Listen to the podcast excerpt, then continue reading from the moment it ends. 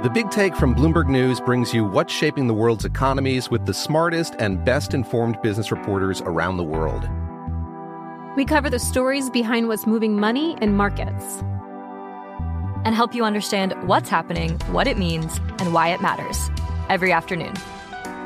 I'm Sarah Holder. I'm Saleha Mohsin. And I'm David Gura. Listen to The Big Take on the iHeartRadio app, Apple Podcasts, or wherever you get your podcasts. I'm Saleha Mohsin, and I've covered economic policy for years and reported on how it impacts people across the United States.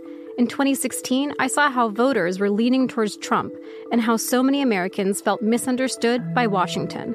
So I started the Big Take DC. We dig into how money, politics, and power shape government and the consequences for voters. With new episodes every Thursday, you can listen to the Big Take DC on the iHeartRadio app, Apple Podcasts, or wherever you get your podcasts. I'm Hannah Storm, and my new podcast, NBA DNA with Hannah Storm, chronicles my six decades in professional basketball. From growing up in the sport to becoming one of sports TV's first female broadcasters. Join me as I dig deep into the game's history, unearth some wild stories, and talk to my friends from the world of basketball, from Dr. J to Charles Barkley. It's been a wild ride, and now I get to take you with me. Listen to NBA DNA with Hannah Storm on the iHeartRadio app, Apple Podcasts, or wherever you get your podcasts. If you love sports and true crime, then there's a new podcast from executive producer Dan Patrick and hosted by me, Jay Harris, that you won't want to miss. Playing Dirty Sports Scandals. Each week, I'm squeezing the juiciest details from some of the biggest sports scandals ever. I'm talking Marcus Dixon, Olympic gymnastics, Cain Velasquez, salacious Super Bowl level scandals. Join me on the dark side of sports by listening to Playing Dirty Sports Scandals on the iHeartRadio app, Apple Podcasts, or wherever you get your podcasts. On the Jordan Harbinger Show, you'll hear amazing stories from people that have lived them, from spies to CEOs, even an undercover agent who infiltrated the Gambino crime family. You're about to hear a preview of The Jordan Harbinger Show with Jack Garcia, who did just that. My career was 24 out of 26 years was solely dedicated working undercover. Now I walk in, I'm in the bar. Now there's a barmaid there, good looking young lady. She's serving me drink. Hey, what would you like? I usually my drink was give me a Ketel One martini, three olives, glass of water on the side. I finish the drink. The guys come in. I'm gonna go. Go in my pocket, take out the big wad of money bam, I give her a hundred dollars.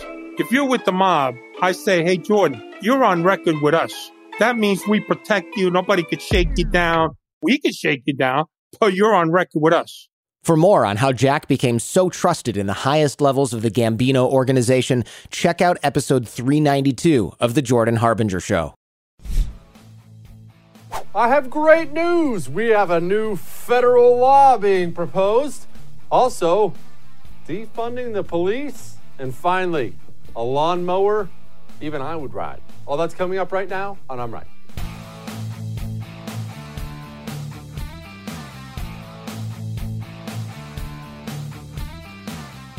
I'm going to break something to you that nobody else has been willing to break to you, but allow me to just give it to you straight when it comes to this policing, racial disparities, racial discrimination, police brutality, whatever buzzwords you want to use for it, whatever you want to say about it, the problems we're seeing right now in these American cities, whether there be a real racism problem in the police department or whether the problem lies elsewhere, I don't know. And you know, the reason I don't know is because there's probably not one answer to that question. You see, there's not one universal problem in the United States of America. The founders knew this. The founders knew this would always be the case, and as America has expanded, as our population has gone from wee little tiny to a lot, that has only increased. You see, the same cities they or the same cities, the same problems they face in Minneapolis are not the problems they face in rural Oklahoma. In fact, even the cities themselves have different problems. Chicago has different problems than New York City, who has different problems than LA, who has different problems in Seattle, who has different problems in Houston. We want so often, because it makes life easier and more palatable, we want so often to simplify a problem that's not always simple.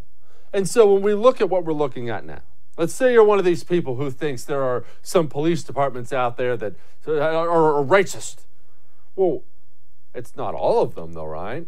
I mean, everybody can agree on that. It's certainly not all of them. You and I could argue all day long about the statistics and whatnot, but I think everybody on earth would say, well, it's not every police department. That's ridiculous. So if it's not every police department, if each city and each department has its own problems, why would I want a new federal law for any reason? Why aren't these protests actually more focused on cities? And that's where the problem is, right? If you're if you're tearing apart Target in Minneapolis for whatever reason, isn't your problem with the Minneapolis police? They're not writing against the Federal Bureau of Investigation, although you can argue that'd be warranted. As far as I know, there's nobody writing against uh, writing against the FBI. The people in New York City, they're rioting against the NYPD. Houston, they're rioting against the Houston PD. Why are the riots then not focused on the individual cities who everybody appears to have a problem with? It would simplify the problem, right? Don't just, Black Lives Matter. Okay, well, what does that mean? Oh, there's racism. Okay, well, who's racist? America. All right, well, that's probably not true. Who in America? Cops. Okay, all wait, all the cops? Well, no, some of them. Okay, who? Who? You see what I'm saying? Is we're about to get to this new federal law and whatnot, but I get very, very nervous when I ask somebody about politics and we have a political discussion and I can't ever get specifics. I get really, really nervous when I get bumper stickers. You see, if you ask me policy things I want, oh, Jesse, we're going to make you king for a day. You can have all the policies you want. Um, I'm an idiot, and I can give you about 9,000 of those. Well, let's see. We're going to defund this. Well, completely eliminate that. Oh, yep, we're going to eliminate that too. Yep, we're going to slash that. Oh, that's gone. That's gone. I mean, I can give you a laundry list of specifics. You know what I get when I ask for specific, uh, specifics on what these things want? Well, less racism. That's that's not a specific and the, and the, we have to we have to more more education. Okay, what do you mean more education? Um, uh, do you mean you want a new school building? Do you mean you want new teachers? I don't get specifics, and when I don't get specifics, here's what it leads me to believe: that all this is is the hostage situation, and you're going to accept whatever ransom you can get. That's what I think. I also think a new federal law is about the dumbest thing I've ever heard in my life. We cannot settle for anything less than transformative structural change, which is why the Justice in Policing Act will remove barriers to pr- prosecuting police misconduct and covering damages by addressing the quality immunity doctrine. It will end to will demilitarize the police by limiting the transfer of military weaponry to state and local police departments. It will combat police brutality by requiring body and dashboard cameras, banning chokeholds, no knock warrants in drug cases, and end raci- racial profiling. Uh, will stop. Uh, will finally make lynching, Mr. Hoyer, a federal hate crime and I support uh, Chair, Chairwoman Bass and Representative Bobby Smith and our two distinguished senators, Harris and Booker and others, uh, for their work in helping to pass H.R. 35 this year. Police brutality is heartbreaking reflection of an entrenched system of racial injustice in America. True justice can only be achieved with full, comprehensive action. That's what we are doing today. This is a first step. There is more to come. In the coming weeks, the bill, the House will hold hearings, mark up the bill. Once the House passes it, the House, uh, the Justice in Policing Act, Leader McConnell will sift, hopefully, he must swiftly take it up leader in the Congress, uh, the president must not stand in the way of justice. The Congress and the country will not relent until this legislation is made into law. My-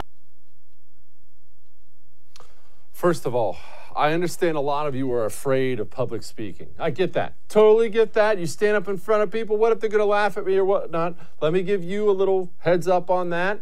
Maybe somebody pass this along to Nancy Pelosi. You want to take deep breaths, okay? Deep, slow breaths to calm yourself down. That way, that way you're, you're not doing this the entire time because it's distracting. My word. Take a breath, calm down. That's one. Two, you know the best part of that? We're going to ban lynching at a federal level. Oh, what? You mean we're going to make murder illegal? Thank the good Lord. It was such, that is such a huge problem we're going to tackle now at a federal level. I see, I always thought murder was already illegal. Pfft, silly me. We better get this thing passed through. I mean, what a bunch of gobbledygook nonsense. Again, we don't need any federal reforms, none of them. Minneapolis might need specific reforms. Maybe New York. Maybe, you know, rural Wyoming. Maybe every individual police department needs reforms. I promise you, what we don't need is any federal bill, ever, when it comes to police reform. Sorry. Bill de Blasio, the most likable man in America, he has some ideas. The Black, Latino, and Asian Caucus has called repeatedly for reconsideration of priorities. Now we're about to go into a budget process over the next few weeks to make the final decisions on the city budget. But I want to make a statement of principle right now based on the suggestions of the caucus, based on the work of the task force, that we will be moving funding from the NYPD to youth initiatives and social services. The details will be worked out in the budget process in the weeks ahead. But I want people to understand that we are committed to shifting resources uh, to ensure that the focus is on our young people. There it was again. Did you hear it? Did you catch it after what I just prepped you for? I'm going to make a statement of principle. We're going to move funds from the police to youth services and social services. Okay, what does that mean? I need to know what it means because that sounds nice. Again, that sounds fun. I bet you could even put that on a TV commercial. What are you defunding? What are you funding specifically? It's the details that matter, people. Jacob Frey, that, uh, well, a little off mayor of Minneapolis. Is that a nice way to put it? Jacob Frey's a little off.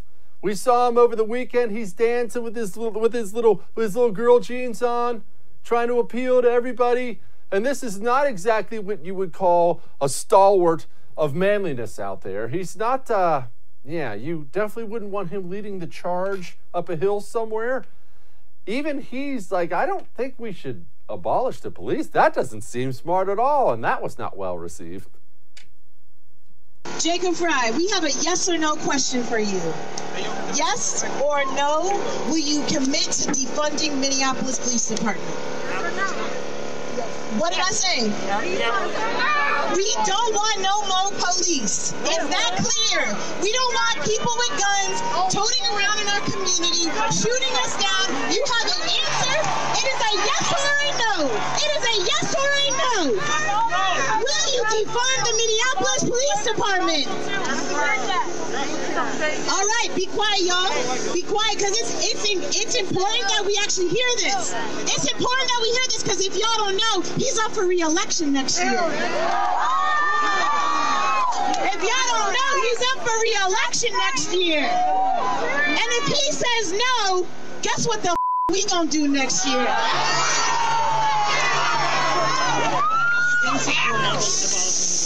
What'd you say? Say it one more time. Loud and. I do not support the full abolition of the. All right, get the out of here. Go, go, go, get out of here. Go home, Jacob. Go home. Go home, Jacob. Go home. Go home, Jacob. Go home. Go home, Jacob. Go home. I can't help it. I can't help it. I'm sorry. I love when dumb people get a good old smack on the rear end every now and then because you know why I love it? Because there's no better way to get smart. There's just not.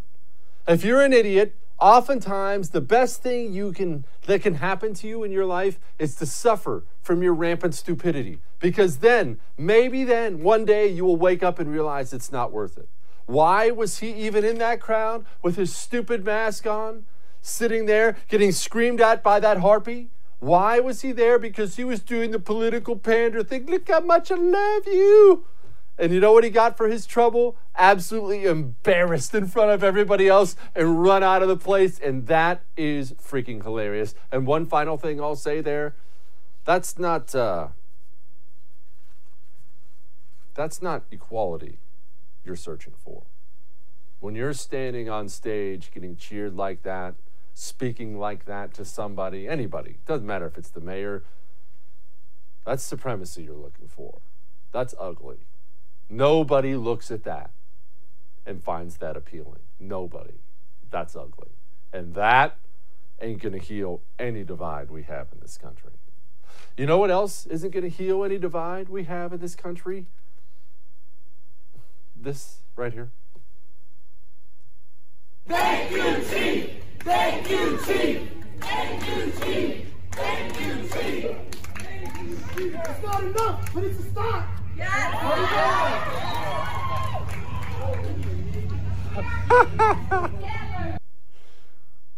Yes, that is the police chief. Nope, that was not a man dressed up. That's a police chief from Webster, Massachusetts. Webster, Massachusetts, laid on his face intentionally with his hands behind his back just to show how sorry he is. And I know my favorite part of that video is somebody flat out yelling, It's still not enough. I've got news for you. You ready, everybody? When you're being fleeced, they're never going to get to a point where they say, Oh, we've got enough wool. We're fine. It's never going to be enough, ever. Wake up to what is happening in the country. Ilhan Omar, she has uh, she has some thoughts on abolishing the police. I will never stop saying not only do we need to disinvest for in police, but we need to completely dismantle the Minneapolis Police Department. The Minneapolis Police Department is rotten to the root. And so when we dismantle it, we get rid of that cancer and we allow for something beautiful to rise. That should work out well. Good job, Minneapolis. Looks like you uh looks like you got things really cleaned up there. But look, you know what? Good Jesse feels sorry for the good people of Minneapolis. I do. I, I because I have friends there. Shoot, one of my best friends in this business is there. I have friends there. I, I feel bad for him. Bad Jesse, I think you get what you get. Don't throw a fit. These major cities, cities I love, mind you, they've been courting this stuff for years. For years. This has been growing and growing and growing. And keep in mind, I want you to remember this before we go to break. These are all under one party rule. All of them. Don't you find that funny? All these marches, all this anger, all this burning, all these accusations of corruption there and corruption there. One party in charge. Weird how that is, right? Weird how this isn't a massive indictment on the Democratic Party of the United States of America. That worked out, didn't it? All that may have made you uncomfortable, but I'm right. Now, you you've got to start sleeping. I have told you about this product for long enough. You should already have one. But let me tell you something. If you're still going to bed at night and you're laying there and you're allowing the thoughts of today and the thoughts of tomorrow to race through your head and keep you awake, I don't like saying this, but it's your fault now because you know Ebb Sleep is out there. It is a wearable device you put on your head that calms your thoughts down and puts you asleep and keeps you asleep. You have a solution waiting there for you. And it's not that bottle of sleeping pills you have right next to your bed. It's a wearable device so you can get natural sleep. Go to tryebb.com slash Jesse. That's tryebb.com slash Jesse. Use the promo code Jesse at checkout. Get 25 bucks off. We have an amazing show. I'll see you in a few.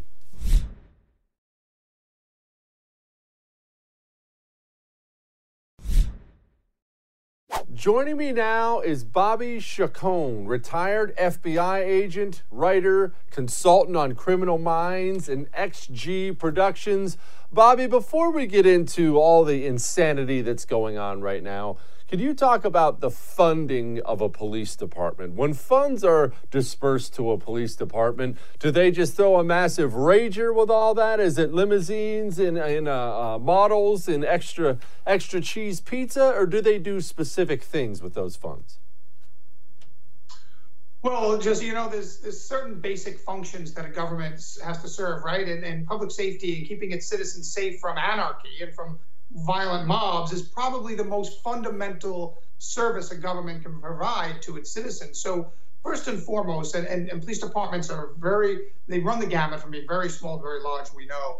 And the very basic function is patrol, we call patrol, which is a uniformed officer in a vehicle that's patrolling a neighborhood, right? That that provides basic safety if someone needs help, if some a car is getting broken into, a house is getting broken into, somebody's having a heart attack you know that police officer is the is the first gatekeeper to all the other government services that might be available. So you know they are the front line of government service. On providing everything to that citizen beyond just you know someone getting arrested. They are they are the the form of government at the very very level that interfaces with its citizens they interface with their citizens. They're also the one people call for help. Now, I'm seeing major American cities, I know you've seen what's happened in Minneapolis, calling for committing to eliminating their police department. Bill de Blasio is talking about defunding it, eliminating it. He's walking it back, then he's not walking it back. These are major American cities what does that look like? I, I mean, I, when I try to picture not having any police at all in a major American city, especially a major American city with a real crime problem, I swear I picture Mad Max. Is that about what it is?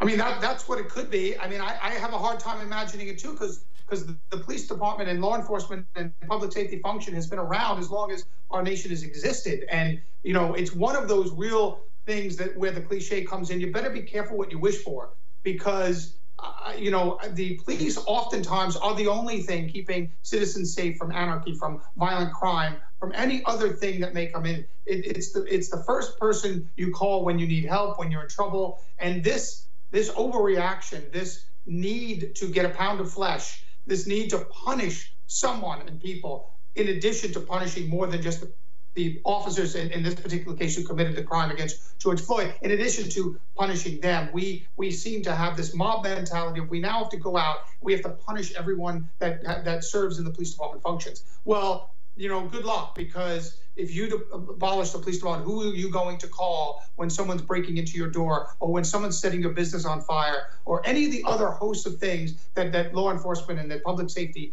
does for people on a day in and day out basis? I mean, I just think this is such an overreaction and such a, a, a need for a pound of flesh quickly um, that it's going to completely backfire. And you already see people like the very progressive mayor of Minneapolis, who I very rarely agree with, all of a sudden backing off of these things because they know they know what a disaster this could be.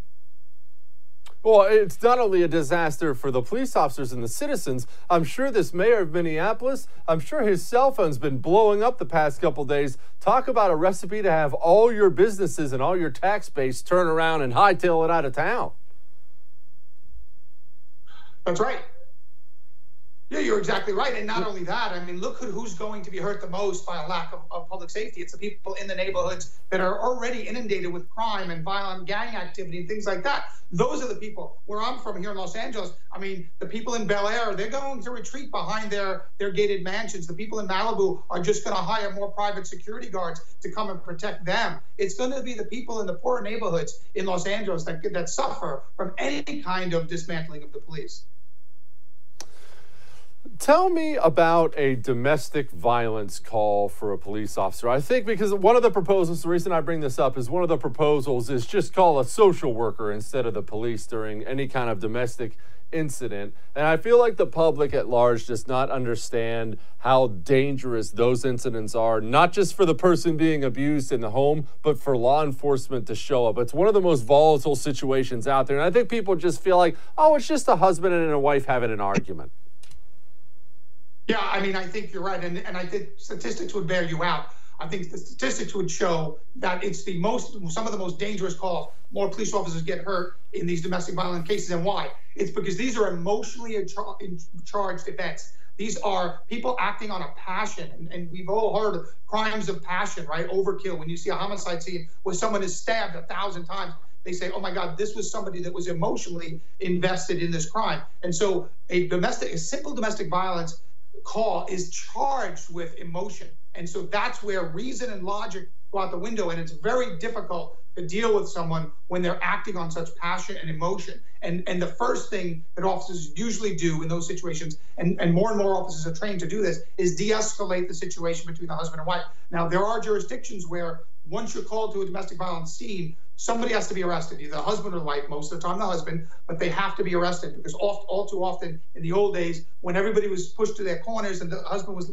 forced to leave the house, he would come back an hour later and harm the wife or something like that. So now there have been law changes, there have been modifications to how officers handle these things. And that's what you do when you have a problem. That's what you do when you have a problem in, in policing or, or public safety. You look at the issue and you come up with, with solutions that are going to benefit the people that are involved. You don't talk about dismantling. We didn't talk about this years ago when domestic violence really exploded and, and, and police officers were responding to these things um, 90% of their calls, what we did was we looked at the laws, we changed the laws, we also instituted different training for police officers and how they were going to handle this, and and and it worked. And that's what you do when you're confronted with a problem. You come up with solutions. You don't come up with dismantling as a solution.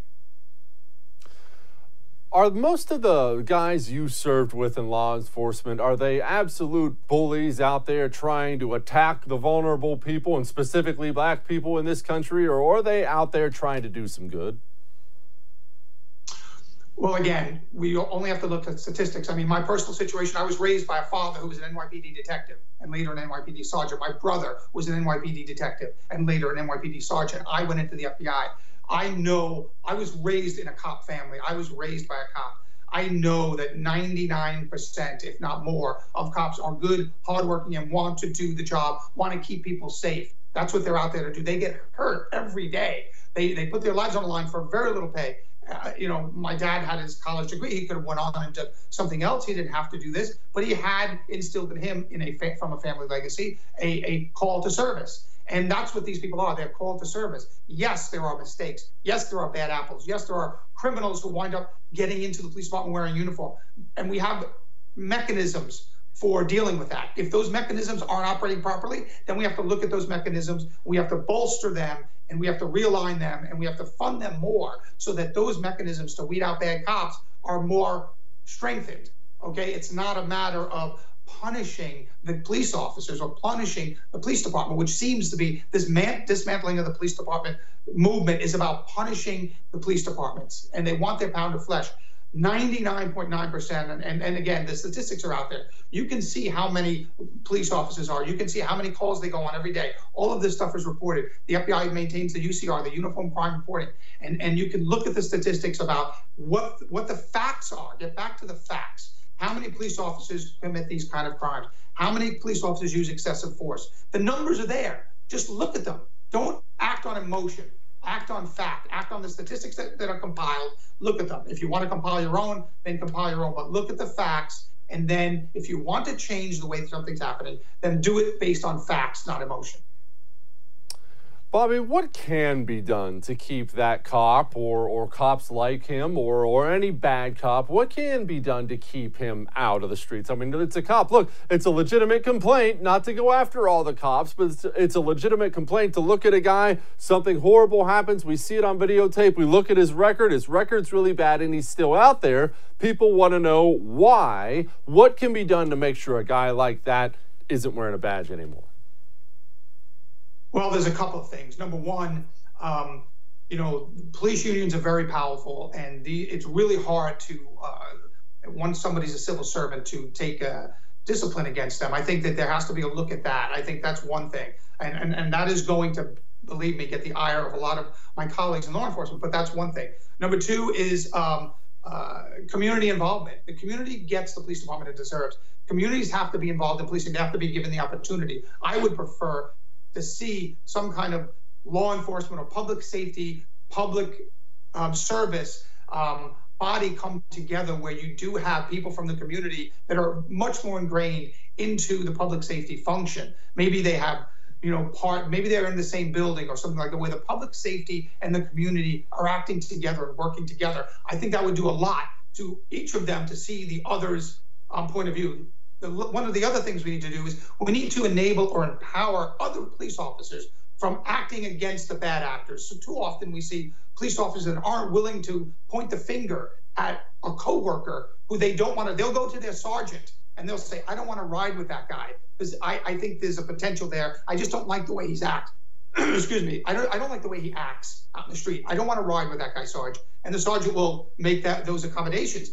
But that it has to go beyond that. It, because sometimes by pointing out to one of your coworkers or your fellow cops that they may have an issue then you get ostracized. I think the mentality and the culture in some police departments needs to change. How that happens is is a very structural argument. And i think that we have to empower police officers who see and witness other police officers from doing bad to act. And I think that that's one of the things you saw in Minneapolis when you saw three people, three officers doing something bad, and a fourth just standing there watching. I think the mentality has to change. I mean, if somebody is is using excessive force, other officers have to be duty bound to to respond and stop that aggressive overuse of force.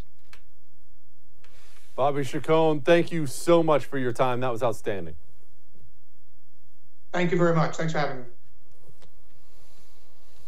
Well, we actually have even more stuff to unpack, but who else is better to do it than me? Hang on. One thing I've always found very, very interesting about politics, and I don't know why, I just find it interesting. I guess it's not just politics, celebrities in general, anybody in the public eye, anybody famous, is why none of them seem to be able to just go away, to just let it go. Now, look, I'm obviously a huge, huge important celebrity, so I totally get what that's like. But I don't understand these people who, at some point in their life, have achieved some level of importance out there. They're in the public eye. People are like, hey, can I take a picture with you for Instagram and all that other stuff? I get that. Fine. What I don't get is when all that's done, and you're set up and you got some money and you got a you got a little SUV in the driveway, maybe a lake house somewhere, go do a little fishing. Why does that happen? And you can't just go away. You can't just stay away. Am I the one who's weird? I feel like I'm the one who's weird. That someday, believe it or not, the first is going to come to me and they're going to say, Jesse, you're not the best in the world anymore because they say that to me all the time. But someday they're going to come say that to me, I'm sure. Or I'm just going to get old and fat and I'm just not going to do TV and I'm going to say goodbye. And when that day comes, I have news for you. I know you're going to find this heartbreaking. You're never going to see me again. If you need me, I'm going to be on a bass boat somewhere. I'm going to be golfing. I'm going to be sitting on a yacht in the Mediterranean, throwing grapes in the air into my mouth. I mean, let's be honest, I'm probably going to have stolen that boat because I won't be able to afford it, but I'm still going to be there in the Mediterranean. So these people like Colin Powell, who can't just go away, really weird me out. So I'm going to play you the video here in a second, but who was asking for this? Who in the world got up yesterday, day before, the week before that, the week before that, and said, Man, I wonder what Colin Powell's doing? Nobody. Nobody on earth. And yet out he comes, off to the video cameras. Why is it so important to you that President Trump not be reelected? Because I think he has been not an effective president. He lies all the time. He began lying the day of inauguration when we got into an argument about the size of the crowd that was there. Um, pe- people are writing books about his favorite thing of lying, and I don't think that's in our interest. I didn't vote for him in 2006. The situation for 2020, in my mind, in my life has gotten worse. Every American citizen has to sit down, think it through, and make a decision on their own. Don't listen to the everybody out there. Don't read every newspaper. Think it through. Use your common sense and say, is this good for my country? Before you say this is good for me. Yeah. Well, whew, I don't know about you. That has changed my mind since Colin Powell said so. So again, the man's entitled to his opinion. I just, as soon as I saw Colin Powell was in the news again, my first thought before I even knew what he said was, wait, why? Trump, as you can imagine, was not going to let that go. So he took to Twitter and said this quote, Colin Powell was a pathetic interview today on fake news CNN. In his time, he was weak and gave away everything to everybody. So bad for the USA. Also, got the weapons of mass destruction totally wrong. And you know what that mistake cost us? Sad. Only negative questions asked. And you know what? Like that tweet or hate it, Donald Trump brings up an interesting point. Colin Powell has a long record of service. Certainly can't criticize all of it, but there are some very, very, very public failures there. Even if you don't retire just because you want to live the good life, maybe after the whole Iraq thing, maybe you do say, well, I don't think I need to be out there anymore. Just a thought. All right, we're going to talk to Kurt Schlichter about Colin Powell and a lot more. Hang on.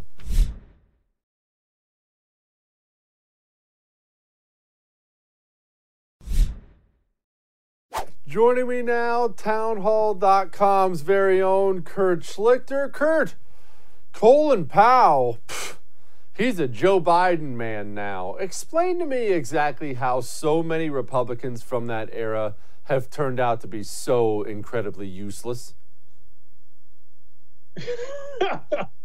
Look, it, Colin Powell is one of the architects of failure that made Donald Trump imperative.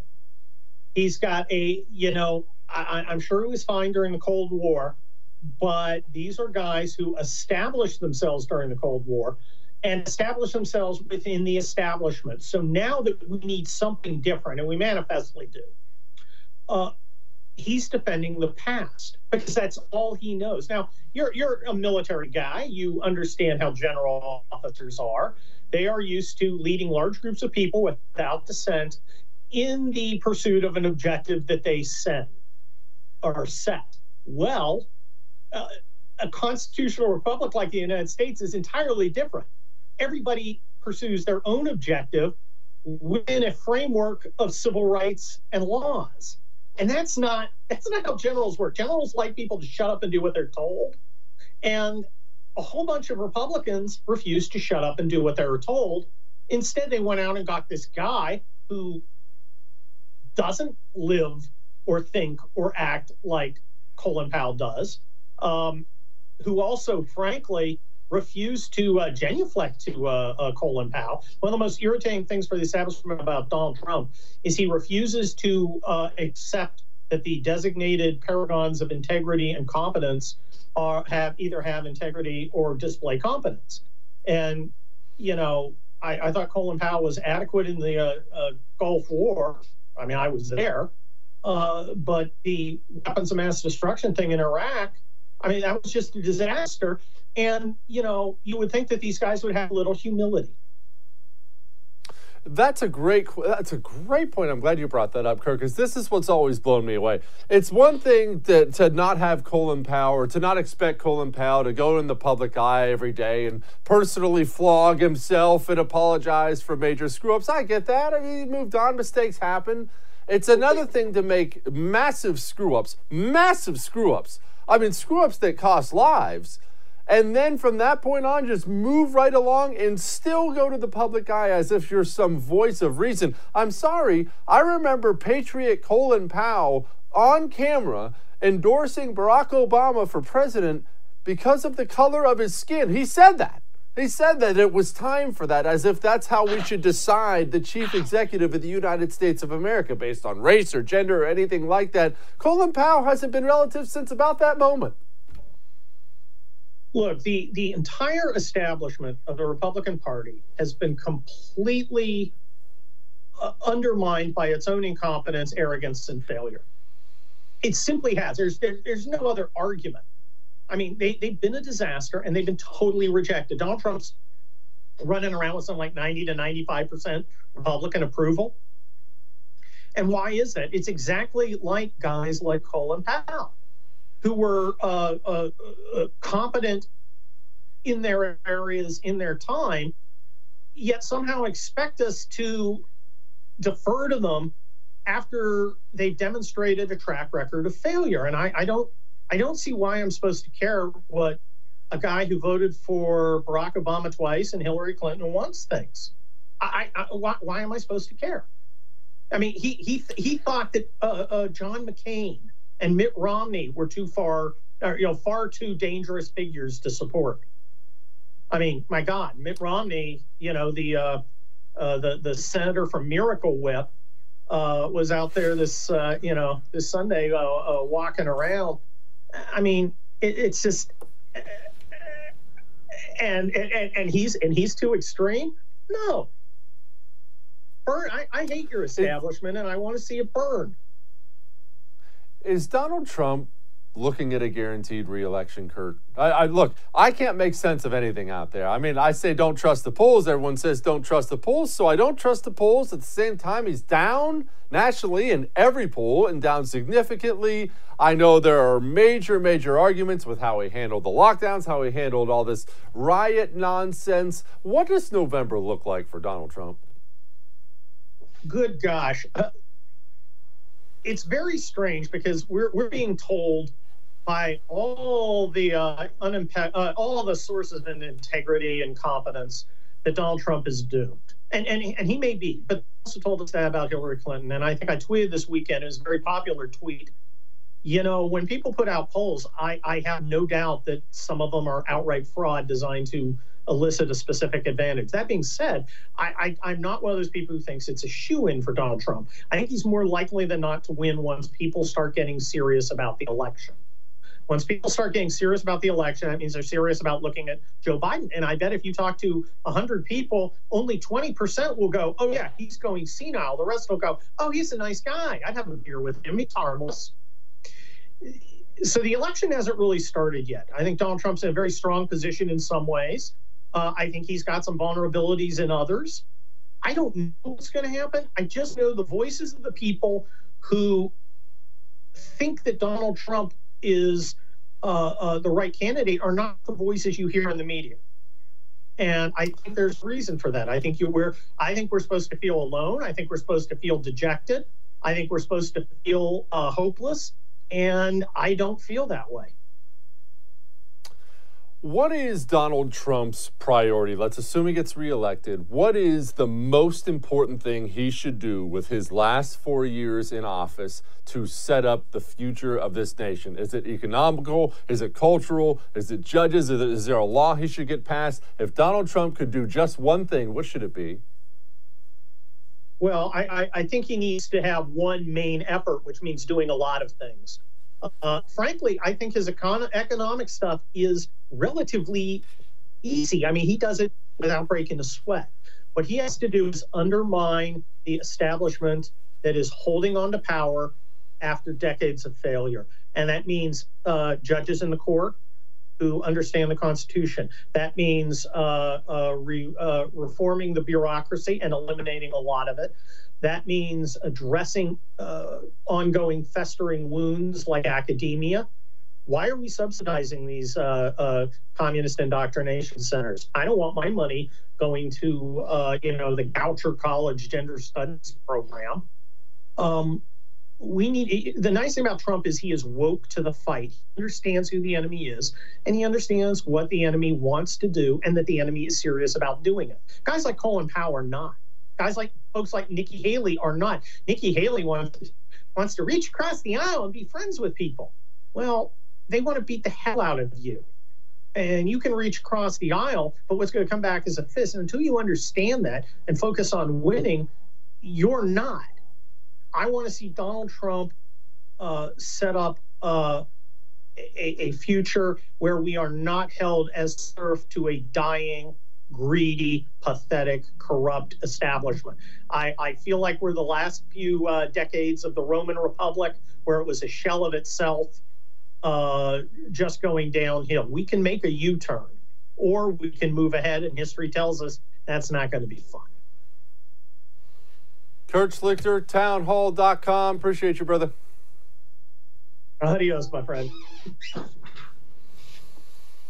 He's right about that U turn. We need to make one quickly. All right. We got one more thing for you today. Hang on for it.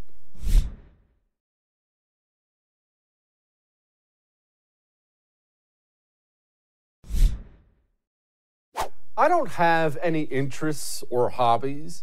I'm what they call a disassociated sociopath. I'm not even kidding. I have friends who accuse me of this. So when I see people with real hobbies, it fascinates me. I wish I wanted to have one. It's not that I wish I had one. I wish I had some desire to have one, but I don't. So when I see handymen like this do awesome stuff, it makes me think, where does that come from? Even still, this is cool.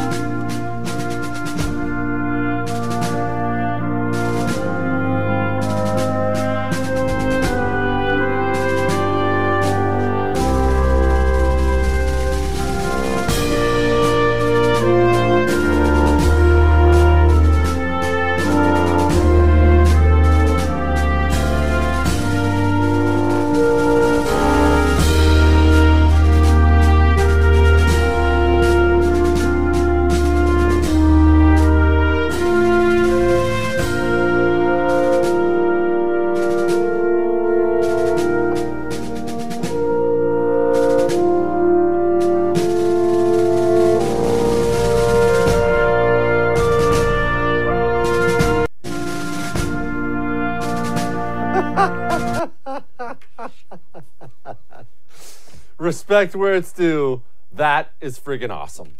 We are going to have another great show for you tomorrow. We're going to have a bunch of them this week. I'll see you then.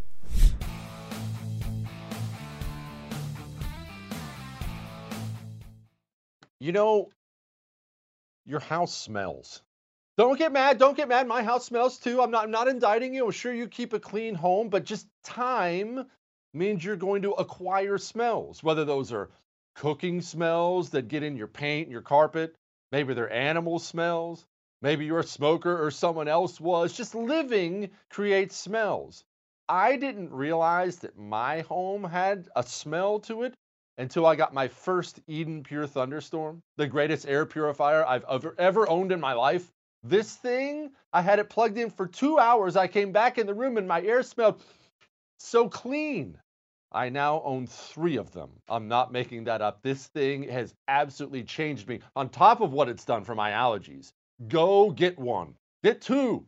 Be like me and get three. Go to EdenPureDeals.com. Make sure you use the promo code Jesse. That gets you 10 bucks off and free shipping. EdenPureDeals.com, promo code Jesse.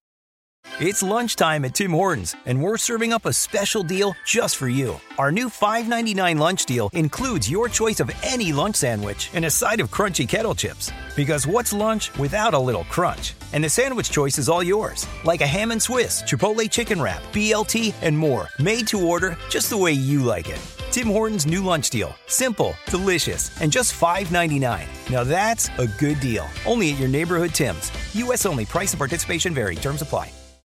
I'm Saleha Mohsin, and I've covered economic policy for years and reported on how it impacts people across the United States. In 2016, I saw how voters were leaning towards Trump and how so many Americans felt misunderstood by Washington.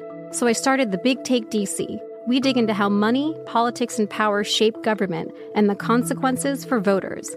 With new episodes every Thursday, you can listen to the Big Take DC on the iHeartRadio app, Apple Podcasts, or wherever you get your podcasts.